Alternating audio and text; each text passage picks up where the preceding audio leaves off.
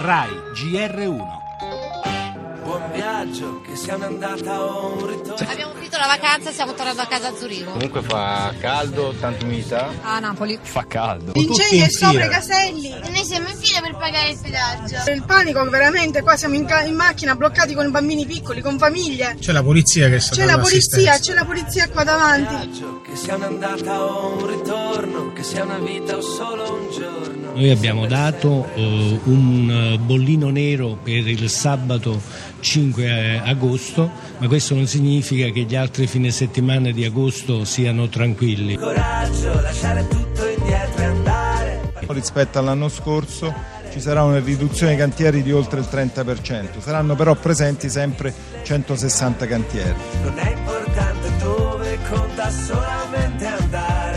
Occorre essere sicuramente riposati, non aver bevuto. Mi raccomando, rispettiamo i limiti di velocità, ma fondamentalmente non distraiamoci. Se abbiamo bisogno di telefonare, di guardare un'email, un messaggino, fermiamoci.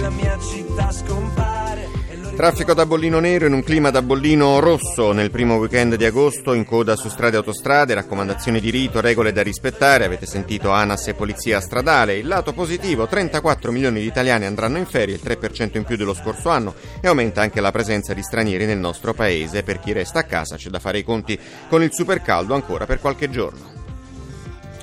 Le altre notizie si allarga l'inchiesta sui contatti tra ONG e scafisti, indagate altre organizzazioni, intanto nuove accuse a Roma, dalla Libia nel mirino la missione delle navi italiane per bloccare le partenze. Venezuela, manifestanti ancora contro Maduro nella notte, appello del Papa a fermare la Costituente, nella pagina politica l'attenzione nel centrodestra per le candidature in Sicilia e l'attacco hacker al sistema dei 5 Stelle. La cronaca con i maltrattamenti agli anziani in una casa di riposo e il suicidio di un imprenditore che non riusciva a pagare gli stipendi. Parleremo anche delle nuove norme contro il telemarketing aggressivo, infine calcio, violenza e tifo, si cambia, va in pensione la sempre contestata tessera del tifoso.